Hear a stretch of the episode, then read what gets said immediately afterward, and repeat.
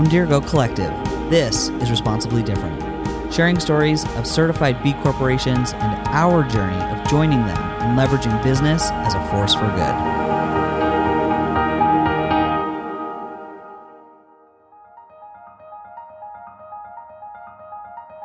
In this episode, we're going to deviate from our usual programming a bit.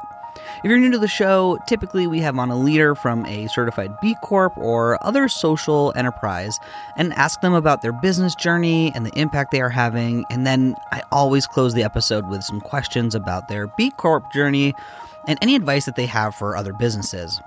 However, in this episode, I'm going to directly address myself uh, a need that I believe is out there. So, as a trans person myself who has worked a lot on a bunch of political campaigns on behalf of the LGBTQ community.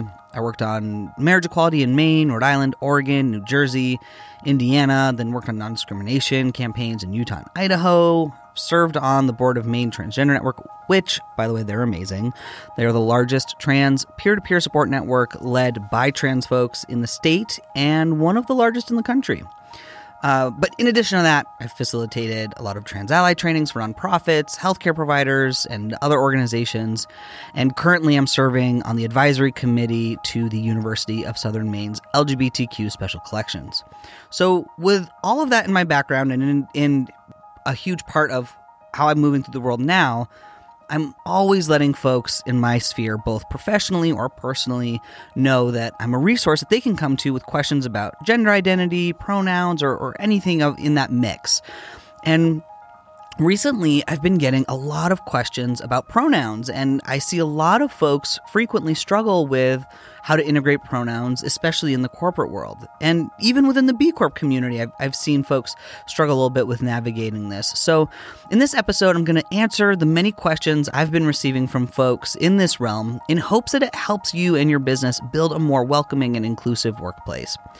I've included chapter markers as well in this episode, so you can easily skip to the content that will be the most helpful to you or come back and revisit it later. And we're going to start with what pronouns are, why they're important, how to integrate pronouns into your work culture, understanding some key terminology within the gender universe, and then I'll close with some key pillars of allyship and other ways that you can build inclusive and safer work environments for you and your team. So, and and before we jump in, I also just want to acknowledge that while I will be sharing some of my own personal experiences for context, I am just one person. And my one experience is not universal. Every trans person has a unique experience and perspective. So it's important that we honor all trans experiences and that no one person can speak for an entire community. So please bear that in mind as we're spending this time together.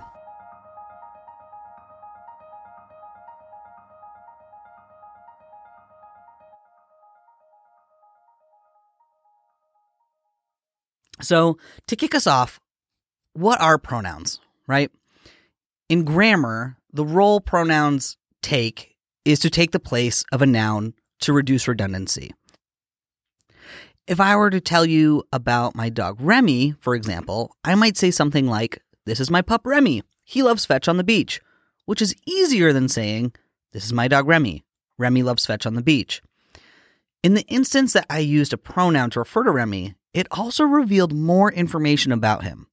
You probably noticed I used the pronoun he, which tells you something about Remy, that he is a male dog. If you're a dog owner, you're probably used to the experience of greeting strangers on the street with your doggo. I know for me, frequently when strangers meet Remy, one of the very first questions people often ask is what his gender is. They say, is it a boy or a girl? Or or is that a good boy? Or something to that effect. And early on, I used to wonder about this phenomenon. Why do people care so much about what's between my dog's legs, right? and really, what people are asking for is how they should be referring to the dog. What pronouns should they use? Is it a he or a she? Should they pat the dog and say good girl or good boy? We also have all kinds of differing expectations around gender that extends even to dogs, which we'll dive into a little bit more later. So now we've learned two things about pronouns in the English language. One, they reduce redundancy, and two, they indicate gender. In other languages, they take on additional roles like indicating formality, or who is included and other various traits. And there's actually a really great article from Duolingo that I will make sure lands in the show notes that talks in more detail about how different languages around the globe utilize pronouns.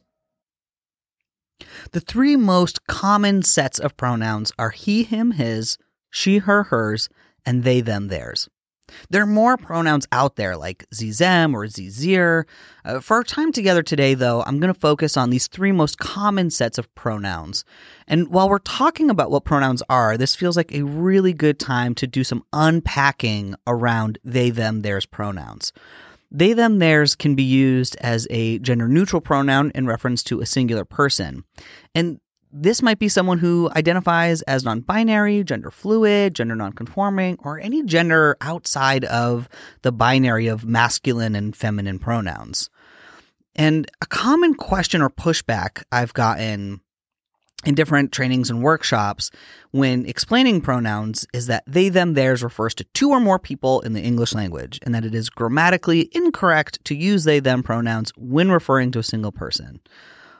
Well, I am happy to share with you that this is false. In fact, the Oxford English Dictionary traces singular they back to 1375, where it appears in the medieval romance William and the Werewolf. And while the English language evolved, as all languages do and are yet ever evolving, the singular use of they can be spotted all throughout the evolution of the English language. More recently, the pronoun they was Merriam Webster's word of the year in 2019 when lookups for the word increased by 313%. And for the grammarians and academics in the audience, the APA endorsed the use of singular they in their seventh edition of the publication manual of the American Psychological Association, which means it is officially good practice in scholarly writing to use singular they whew, no more having to read or write she slash he or like a thousand different slashes between a bunch of different pronouns. Uh, you can just use the singular they. So the next kind of follow up or feedback I often get from folks is something along the lines of, oh, but Ben, I know, and I'm just going to insert a random name here. I'll use Camden, for example. Oh, Ben, I know Camden uses they, them, theirs pronouns, but I keep messing up. I keep forgetting how to use those pronouns. And later on in the episode, I'll address some common missteps and how to recover from them. But in this instance, the advice I give is the same advice that was given to me when I first started organizing in queer spaces practice, practice, practice. My friend Molly, who taught me almost everything I know about political organizing, made a flashcard for me to practice they, them, theirs, and other pronouns with. She had a dog named Harvey that I became best buds with, and she used Harvey as the subject. She wrote three sentences on this flashcard and put blanks where Harvey's name would go in the sentence. The sentences with Harvey's name went like this Harvey has to go to the bathroom. Here is Harvey's leash. Will you take Harvey for a walk? So now I'm going to run through those sentences two more times, once using he, him, his pronouns and once using they, them, theirs, so you can hear the difference. The idea, though, is that when you make your flashcard, and you can use that sentence or something else entirely, but when, when you use when you create your flashcard, you want to leave where that name is blank so that you can mentally fill in the blank with whatever pronoun you're you're practicing, whether it's they, them, theirs, or z's, ears, ears, or or what have you. So here's what it sounds like with the pronouns. He has to go to the bathroom. Here is his leash. Will you take him for a walk? Now with they, them, theirs. They have to go to the bathroom. Here is their leash. Will you take them for a walk? The more you practice, the easier it will be. What's most important is whatever pronouns someone asks you to use for them, you use them. Even if it's hard, even if you don't fully understand why or how, practice and use those pronouns. This leads us into why pronouns are so important. So, why are pronouns so important? I remember the first time I was asked to give my pronouns in a group setting. It was the first time I ever volunteered with an LGBTQ advocacy group, and it was just part of how introductions were done. And it totally blew my mind. The idea that the pronouns someone uses might be different than the ones most commonly used for them was something I had just never been presented with it made me ask some really big questions. At that time, this was back in, I think, 2011, 2012. At, at that time, I was moving through the world as Bess. I was assigned female at birth, and while I never really felt that I was a woman, my body told me and the public otherwise. And societally, we use she, her, hers as the pronouns for people we perceive to be women. So in that moment, I said, I use she, her, hers, because I didn't really know what else to say. I was 27 at that time. It would be over an entire year before I tested the waters and used my true pronouns, he, him, his. And when I started asking the world to use he, him, his, it, it wasn't easy. While it felt so good and affirming in ways I didn't know were even possible to use those pronouns, it, it was a challenge when I interfaced with the public. Because to most of the world, I was still perceived as a woman. And I would get mispronounced all the time. And honestly, it was too painful, exhausting, or quite frankly, anxiety inducing to correct people. And I'm someone who's very fortunate. I have had an incredible support network of friends and family and colleagues that supported me in my journey, but not all trans folks are that fortunate and have that kind of support system. And the pain that can cause is, is serious harm and, and can pose severe mental health risks. So, this is a huge part of why making space and acknowledging people's identities and gender is so important. So, this is why stating pronouns is so important. When we offer up our own pronouns and ask other folks to share their pronouns, we are acknowledging that not everyone uses the pronouns that we would assume of them, and that people's pronouns can change and fluctuate.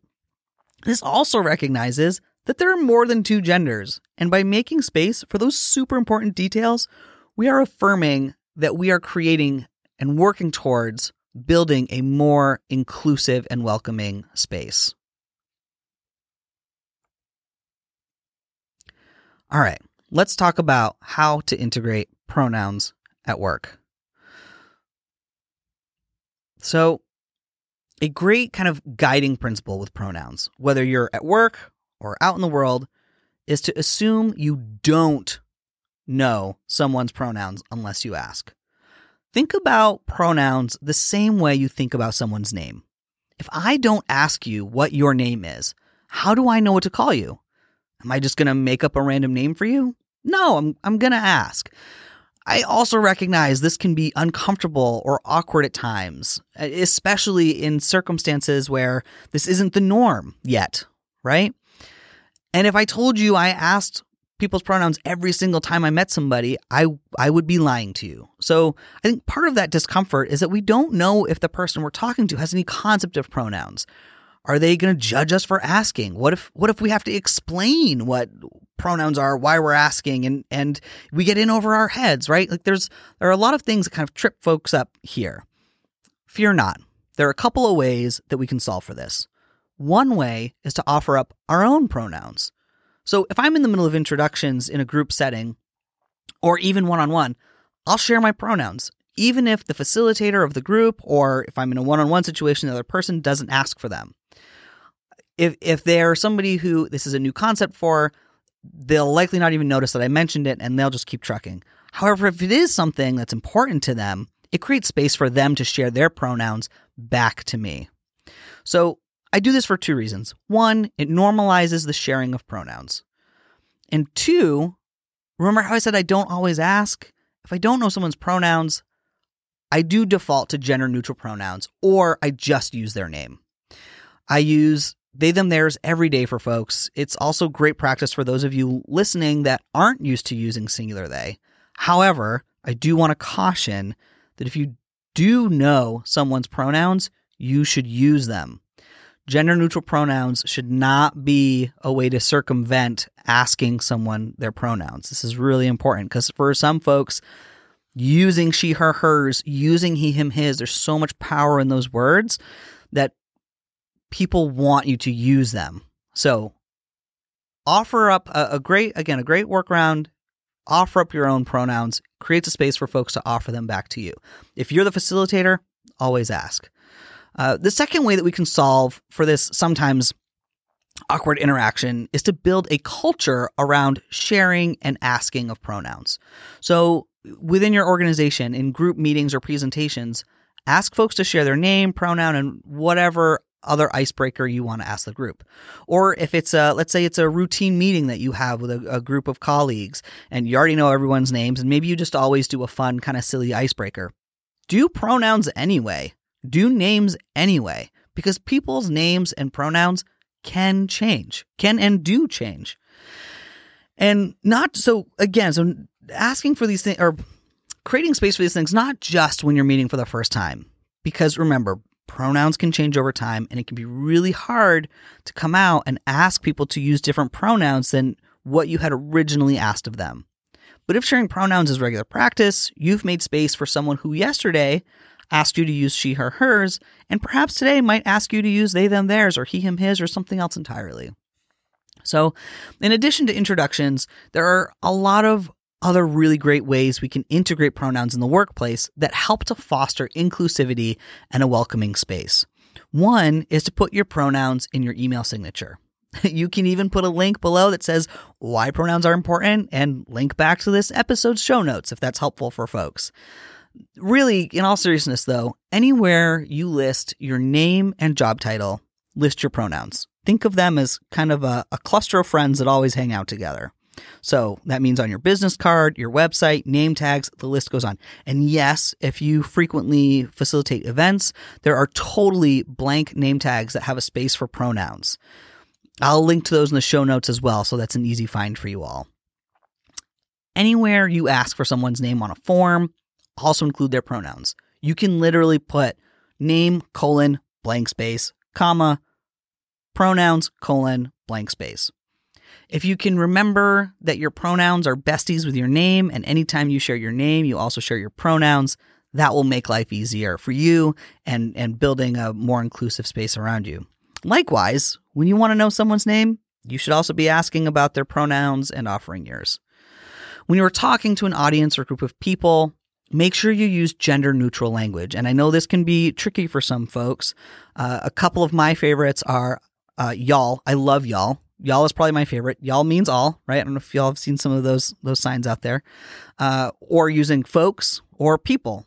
And, and this is all in place of using gendered language like "hey guys" or "you guys," which I know is an easy uh, kind of language trap to to fall into. So really thinking about how we can back out of some of that gendered language that's that's become habit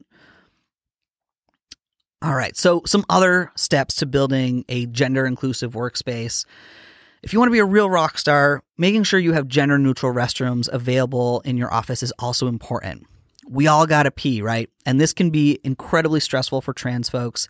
I know for myself, while I was in transition and was very visibly trans, I used to panic every time I had to use a gendered restroom. Not because I desperately wanted to be in one or the other, but more because I just wanted to pee in peace. If I used the women's restroom and I got read as a man, is someone going to be offended and yell at me to get out? If I use the men's room and am perceived as trans, am I going to get beat up? I would look myself up and down and try and guess how people around me were perceiving me before choosing which bathroom to use. And often, if I couldn't figure out which restroom seemed like the safer bet, I would just hold it till I could find a single stall restroom, which also isn't healthy. So, an easy way to ensure you have gender neutral bathrooms available uh, is to cr- transition to co ed restrooms. This is as simple as changing signage. So, by changing the signs on your gendered bathrooms to instead describe the utilities within each bathroom. So, for example, you may remove the sign of the man stick figure on the men's bathroom and instead replace it with one that depicts a urinal and a stall or even more helpful to everyone, one that reads exactly what's in there. So three urinals, two stalls, one changing table. And to replace the stick figure woman on your currently designated women's restroom, you could say four stalls, one changing table. And then everyone just uses whatever bathroom they need. If you're running an event, you can literally cover the existing signs on the restrooms at the venue with your own paper signs and just take them down when you leave. Now, a common pushback to co ed bathrooms I've heard from some folks, or some concerns, I should say, uh, is a fear around harassment and safety. And the reality, and I, and I hear that, I totally hear that. And the reality is that the people most likely to be harassed or to face violence in a restroom are trans folks. And for being in what is perceived to be the wrong restroom. I will say a perhaps unexpected side note that I have seen in co ed or gender neutral restrooms is that I have found them to be cleaner. Now, remember, I'm a trans guy. I spent the first nearly 30 years of my life in women's restrooms and the last six years in men's restrooms. And I can tell you, firsthand experience, both are equally gross. Yet, for whatever reason, when I've used co ed bathrooms, for reasons beyond my knowledge, people tend to be quite a bit tidier. So there you go. Unexpected goodness. Uh, another really important, but in all seriousness, another really important measure to take, and one that also gets you points on your B impact assessment, is to make sure that your health insurance plans provide coverage for trans healthcare. Believe it or not, there are healthcare plans out there that deny coverage of routine care and or prescriptions for trans folks making sure that there are no exclusions for transgender people on your health insurance plan can really be life changing for folks because medical bills, I can tell you, they stack up fast. All right, now let's get into talking about some key terminology within gender identity. So, I can't just share with you about pronouns and not go over some other terminology that's really important to understand in the gender universe. I know you might be thinking, but wait, the name of the episode is pronouns. Should it have been Trans 101? Maybe. But I have a method to my madness, I promise. Sometimes when a training or experience is labeled like a training, people can sometimes feel like, sweet, I've learned all the things, I'm good to go. And while I certainly want you to come away from this episode feeling like you learned something new and that you feel set up for success and that you have the tools you need to start implementing these practices in your life, it's important to know that allyship is something we are all in together and we all need to commit to continue learning and growing. So, in that spirit, I want to share with you some key language and concepts to understand in unpacking gender. And also note, I'm talking about the gender universe here, not just trans folks, because gender touches all of our lives. And being able to speak to our own experiences is just as important as understanding the experiences of others. So, something you heard me mention at the beginning was that I was assigned female at birth. When we're born, the doctor takes a peek between our legs, and based on what they see, they assign us a gender male, female, or intersexed. And intersexed is when genitalia isn't clearly defined. And in some cases, uh, families and the doctor may opt to perform surgeries to conform the body of the child and assign them male or female. So, male, female, intersexed, this is your sex assigned at birth. When you identify with the sex you were assigned at birth, you are considered cisgender. Cis CIS being the Latin prefix for on the same side as. So if you were assigned male at birth and identify as a man, you are a cisgender man. Likewise, if you were assigned female at birth and identify as a woman, you are a cisgender woman. Or you may hear both abbreviated as cis man or cis woman. If you don't identify as the sex you were assigned at birth, you may identify as transgender. Trans, in Latin, being the prefix for to cross over. You'll know some people, you'll know I said may. Some people, in rejecting the binary altogether, reject the concept of moving from one gender directly to another and may not identify as trans at all, but as non binary or gender fluid, some folks may identify in either or both of those ways while also identifying as transgender.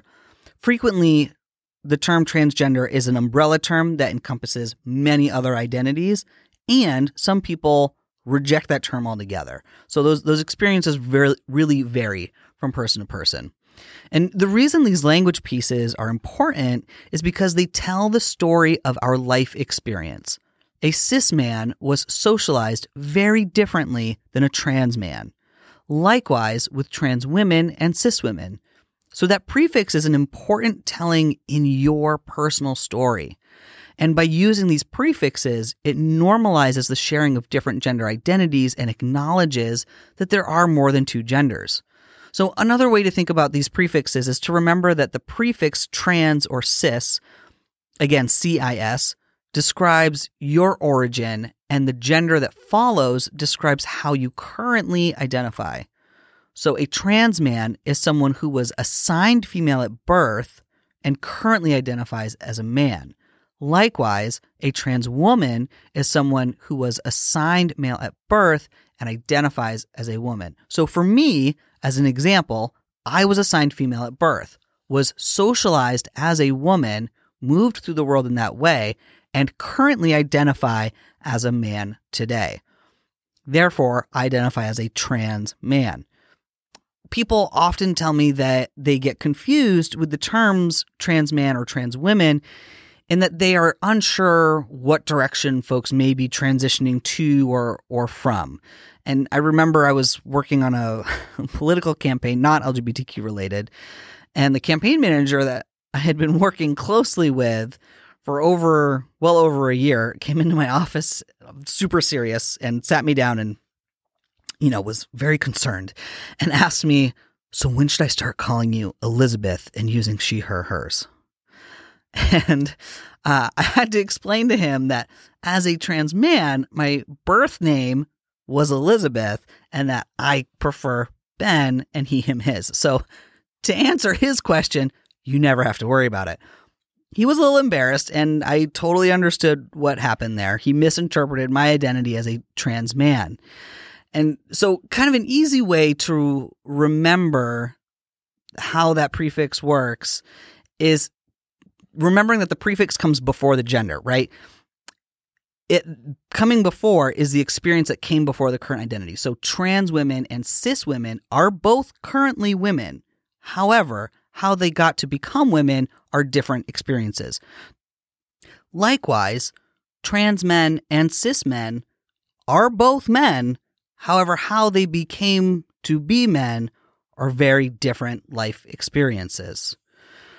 So these are important to, to know and understand because as you're interfacing with, with different folks, we want to be able to honor people's identities in, in that way and to misgender someone or use those prefixes in the reverse way uh, could could certainly cause some harm. So keep that in mind. Prefix comes before; it's describing the experience that came before the current the current um, spot. The other thing that's really important here is that in sharing, like when we're when people talk about owning identities in your I feel like this is less common in corporate circles, but if you're ever in a retreat and, and kind of naming personal identities, when you name that you identify as a cis man or a cis woman, it it similarly creates that space for trans folks to do the same thing. And so it's not that just trans people are using prefixes, it's that all people are using prefixes to explain their their life experience as they as they move through the world. And similarly, this works in like just as we were talking about with pronouns, by doing that, by rather than saying, "Oh, I'm a man," I da da da da, by saying "cis man," it creates that acknowledgement that you know and recognize that there are more than just two binary genders; that there are many more beyond that, right? Uh, which again is is creating that space for for folks of various diverse gender experiences to show up, which is really important. So, to further unpack gender, there are three kind of key concepts to understand about how gender impacts all of us. We've got gender attribution, gender expression, and gender identity. Gender attribution is how other people perceive you.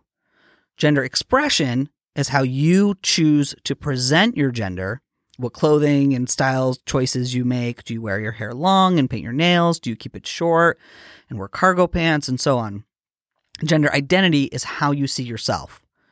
The more, if you picture these as almost like circles or discs that can kind of slide and move around, the more that these discs overlap, the less friction you are likely to experience in society. So let me use myself as an example gender attribution, how other people perceive you.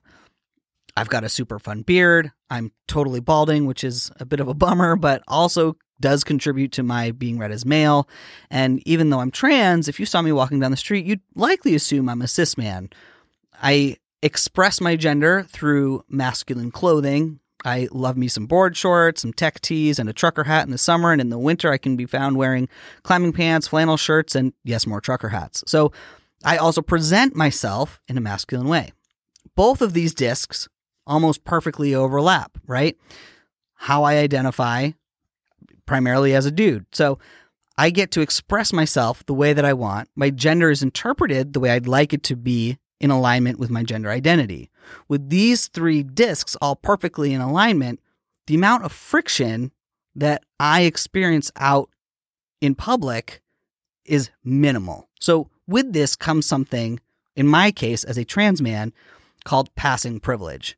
So, while I might get nervous in, a, in certain situations, traveling, wondering what might happen if someone found out I'm I was trans, the actual likelihood for me is quite low that anything would happen, which offers me quite a bit of peace and, and protection. Contrast that with, again, talking about my experience nine years ago pre transition. Before I accepted myself for who I truly am, my gender attribution, people perceived me as a woman. My gender expression, I tried to wear feminine clothing every so often, which did align with how others perceived me, but was not in alignment with my gender identity. For me, this space was one of great stress, even though it was it wasn't perceived by the outside world. You can start to see how the myriads of ways gender attribution, gender expression, and gender identity can overlap and how stressful and harmful they can be, the more disconnected those three concepts become, particularly gender attribution. So, if gender attribution, again, how others perceive you, isn't in alignment with your identity, and to be clear, this happens to cis folks too. You can be a cis man or cis woman and get read as too masculine or too feminine in a way that is not in alignment with what you're comfortable with. And it's important to keep in mind as a species, we are designed to make quick judgments and categorize people, things, concepts, putting them in their boxes, right? It is what has helped us survive and thrive as a species. But as we unpack this gender attribution, where is the real harm coming from? How do we know how others are perceiving our gender? You know how your gender is being perceived or read by the public in the way that people treat you and the language they use in referring to you, like pronouns. So, language like ma'am and sir or mispronouncing folks, right? So, ways that we can work to reduce that harm is by not assuming gender of those around us and asking for and offering up our own pronouns. Now, we could do a whole other show on gender and how it impacts all of us and society and and so on and really dig deep into these three core concepts and the way that they're impacting our systems and I mean literally right down to our everyday lives. Uh, some of the stories I could share just in my own experience of how I was treated as a woman versus how I'm now treated as a as a man societally. It's quite the stark contrast. However, for this show, I do want to keep us focused uh, on some of this space building pieces and kind of getting some of these core concepts across. So maybe in a future episode, if that's something you'd want to hear, definitely let me know. Um, I feel like that would also be really important to to dig into. Uh, but it's a lot. It's a lot to unpack there. So, uh, so moving right along note and something I want to mention too. Note that I never say build a safe space because you can never guarantee a safe space. Everyone has unique triggers or things that impact them that you could never predict. So let's keep striving towards building as safe a space as we can. All right, let's jump into pillars of allyship. So, one of the key pillars of allyship is understanding the difference between intent and impact. You might have and I'm sure you do, especially if you're listening to this podcast. I know I, the I've gotten notes from so many of you listeners, and and everyone is just so amazing, and the B Corp community is incredible, and I know everyone is coming to this, and and you're listening to this because you have great intentions, um, and yet even those of us with the best of intentions, the impact that we cause can cause harm, right? So if someone tells you that they were hurt by something you said or did, we have to own that impact, even if it wasn't our intention. So we own that impact and we do our own homework to learn how we can prevent ourselves from causing that same harm in the future. And the reality is, we all make missteps at some point in time. It is part of the learning process. If you misgender someone using the wrong pronouns or you use the wrong name for someone, apologize once, correct yourself in the moment, and keep trucking. What you don't want to do is to over apologize and make a bigger production out of it because it can make that person that you're, while you, I, I and I know uh, folks genuinely feel terrible for making those mistakes. And even though you're in that space, the more you apologize, the more attention is being drawn to the fact that this person was just mispronounced, which makes that person feel even more uncomfortable right? Uh, and now we're add and now we're adding to them the onus of having to comfort you in in your mistake. So apologize, make the correction, and keep trucking. And if it's and if you're finding yourself making the same mistake repeatedly, think about circling back to that exercise with the with the flashcard where you I know it might sound silly, but practicing pronouns so much of this is is habit building, right? If you've never used they them theirs in a singular a person way, uh, it just takes practice, right? So the more you do it, the easier it definitely gets. Um, and if you feel like you've made a major misstep and, and you don't understand what you did, uh, ask the person what they would like you to do in the future and then do it. So if it's that some you witnessed somebody else mispronounce someone and you corrected that person, and maybe the person didn't want you to maybe the the person that was mispronounced didn't want you to correct them. I know that was me. Like if i went out to lunch with friends or something and a server mispronounced me i do not want my friends to correct that because folks are handling my food. I don't i, I do not want to get into my identity. Like for me and again i'm just speaking from my own experience it was a case where I, I don't want that correction to be made in some cases, I do want it to be made, right? But these are all conversations that you can have with the people in your life and ask, how can I, how can I best support you, right? Uh, a frequent concern that comes up in some of the gender diversity workshops I've run is that people ask, I'm afraid of what I should or shouldn't ask trans people in my life, right? So this kind of dovetails nicely into that. A great kind of guiding principle here is to ask yourself, who does your question serve? Does it help me support the people in my life? Or is it more of a personal curiosity? If your question is supporting the people in your life, that would be a great question to ask. So, some examples of what those might be would are, or some questions I think would be great are what pronouns do you use? Right? We've already talked about that. Do you want me to correct people that misgender you? Are there situations where you'd want me to use different pronouns? I I know for me when I was first coming out, my I was living out in Oregon. I was working on a marriage campaign out there and my roommate was also my boss and and he asked he was like, "Do you want me to use different pronouns for you at work than I do at home?" And when I was first transitioning, for me, that was actually really helpful. And it didn't last very long. I ended up, you know, working in a queer space, it, it, it, think it was easier for me to come out in the workplace than it might be for other folks. But I mean, there was a good month or a good few weeks at least where he was using a certain set of pronouns for me at home and another set for me uh, in the office. So asking those kinds of clarifying questions are certainly helpful. Um, are there specific situations you'd want me to use different pronouns for? Would be a great way that you could word that question. If you're in a workspace environment and you're supporting an employee, a great question is do you feel safe in this space? And so on. And and when you ask those questions, making sure that you're really being open to the feedback that you might receive, again, this circles back to that intent, intention versus impact, right? Understanding that your intentions are I 100% believe they are all in good faith. And even with the best of intentions, we can have negative impacts, right? So always keeping that in the back of our minds uh, that that people move through the world in different ways and, and perceive things in, in different or experience them differently, right?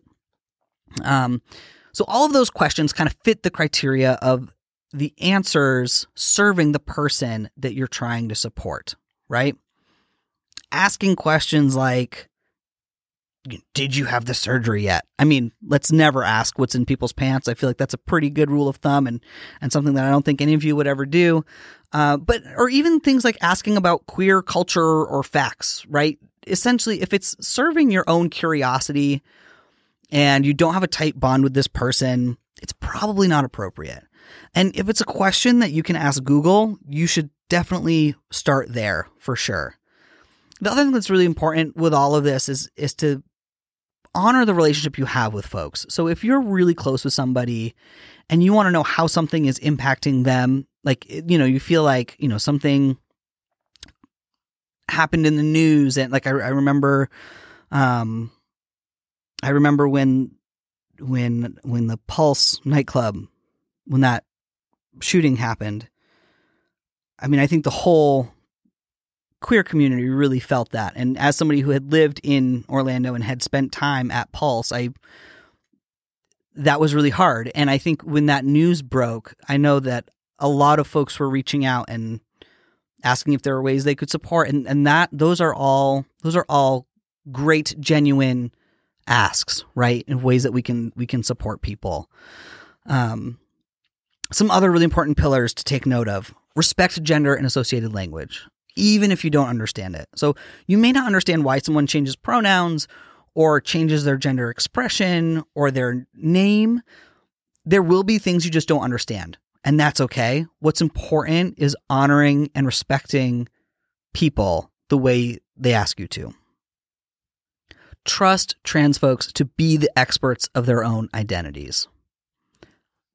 Don't make gender assumptions take space, make space. So, a kind of cool little quip that I saw somewhere that I feel like fits this concept really well is that, quote, allyship is like character. It is measured by the things you do when no one is watching. I feel like that was like one of those little quotes I saw on a wall somewhere that I took a picture with and found on my I keep on my phone. I have no idea who the original person was that said that, but I think it's great. Uh, so if there are people that often don't get a word in edgewise in a meeting space, make space in meetings for folks that maybe historically are quiet to take up more space. I think, you know, when we talk about gender, I, I, know in this episode we've focused a lot on the trans experience and pronouns and all those sorts of things. It's also really important to remember, too, that gender impacts in a lot of ways the way that we interact with each other. And oftentimes, cis women can feel left out of conversations or feel barreled over or, right? So, really thinking about taking space and making space. So make space for folks that don't get a chance to speak up or maybe seem a little more shy or reserved. And for folks that don't get as much airtime as perhaps they are due, I want to encourage y'all to take up a bit more space. Um, ally is a verb it should be an ever present action that we are all working on together. I mentioned this earlier. It's not something that we're ever done learning about or growing into. And I think it's a really beautiful thing that we can all continue to learn from each other. I mean, I know even myself as a trans person, I'm constantly learning new ways that I can better support the other trans folks in my life, right? Because all of us are as as humans even, right? We are all come from such different experiences. Um so let's let's stay in this together. Most importantly, if you remember nothing else, remember that outing someone is an act of violence. And when I say outing someone, I mean revealing their trans identity. Uh, some folks of trans experience might not identify as trans at all and might not share that openly or outwardly or even identify anywhere on that spectrum, right? Like I, I know there are trans men in my there are people there are men of trans experience that do not identify as trans men in my world, right? Like they are, I am a man, period. And the steps that I took to got here were just correcting earlier stuff, right? Like like that's not even part of their their journey. So all of that is it's so important to never out people one out of respect, but more importantly out of safety. In many parts of this country, it is still legal, believe it or not, to deny somebody housing, jobs, or public accommodations based on their gender identity. So it puts people at real risk for their own safety and security. Uh, it's also, in a lot of cases, trans folks can face being kicked out of their homes by their family, by their friends. So while I know nobody would ever intentionally out someone, there are some ways that I've seen people accidentally out people.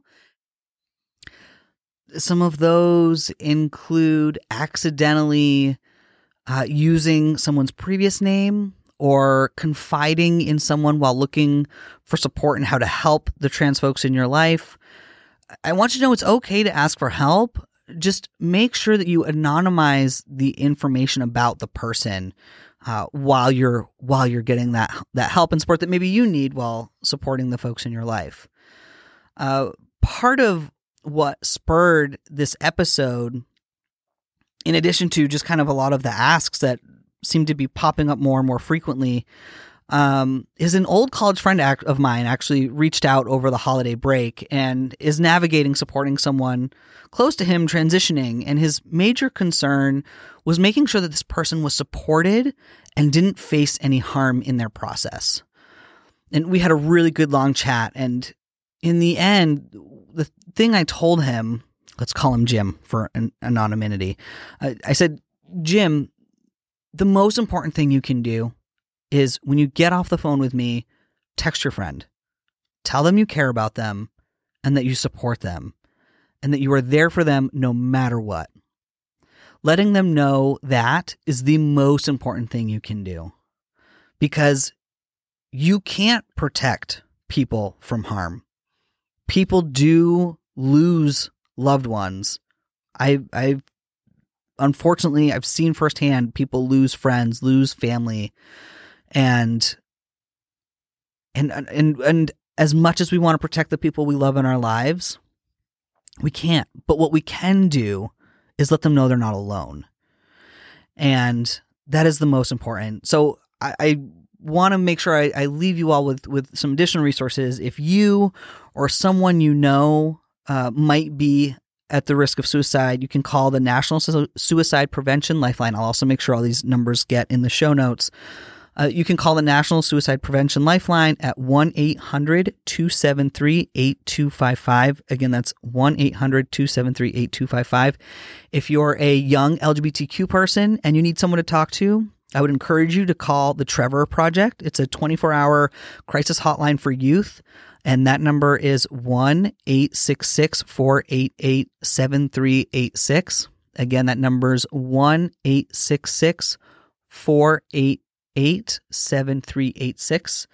And if you are a transgender person of any age, I would strongly encourage you to call the Trans Lifeline, which is run by folks of trans experience. And you can talk to a, another person of trans experience. Um, they ha- offer incredible resources. That number is 1 565 8860. Again, that's 877 565 8860.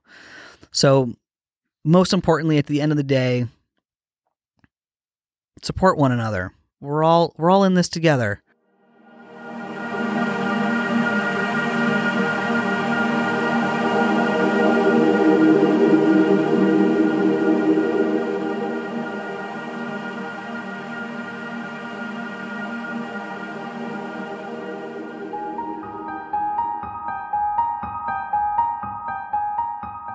I want to thank you so much for tuning into this episode.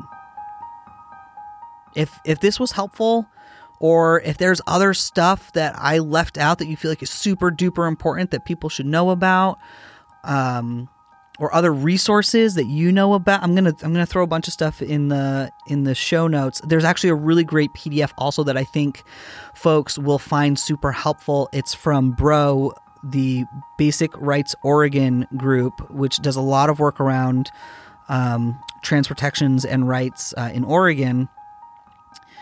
Uh, that's that's a PDF handout about common trans ally missteps. So it's actually really really great. It's this it's kind of like a chart and it has what the common action is that people take, like the common um you know how we were talking about intentions versus impact earlier that that common good intention that often gets it often has a negative impact. So they have like one column is that and then the next column is how it's perceived by the trans person, and then the final column is what to do next time instead. It's a really, really, really great resource.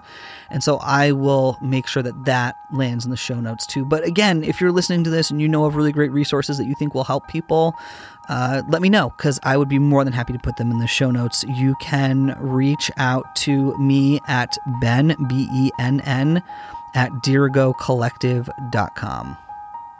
Thanks so much. Take care of each other. Be well. Until next time, you know, be responsibly different.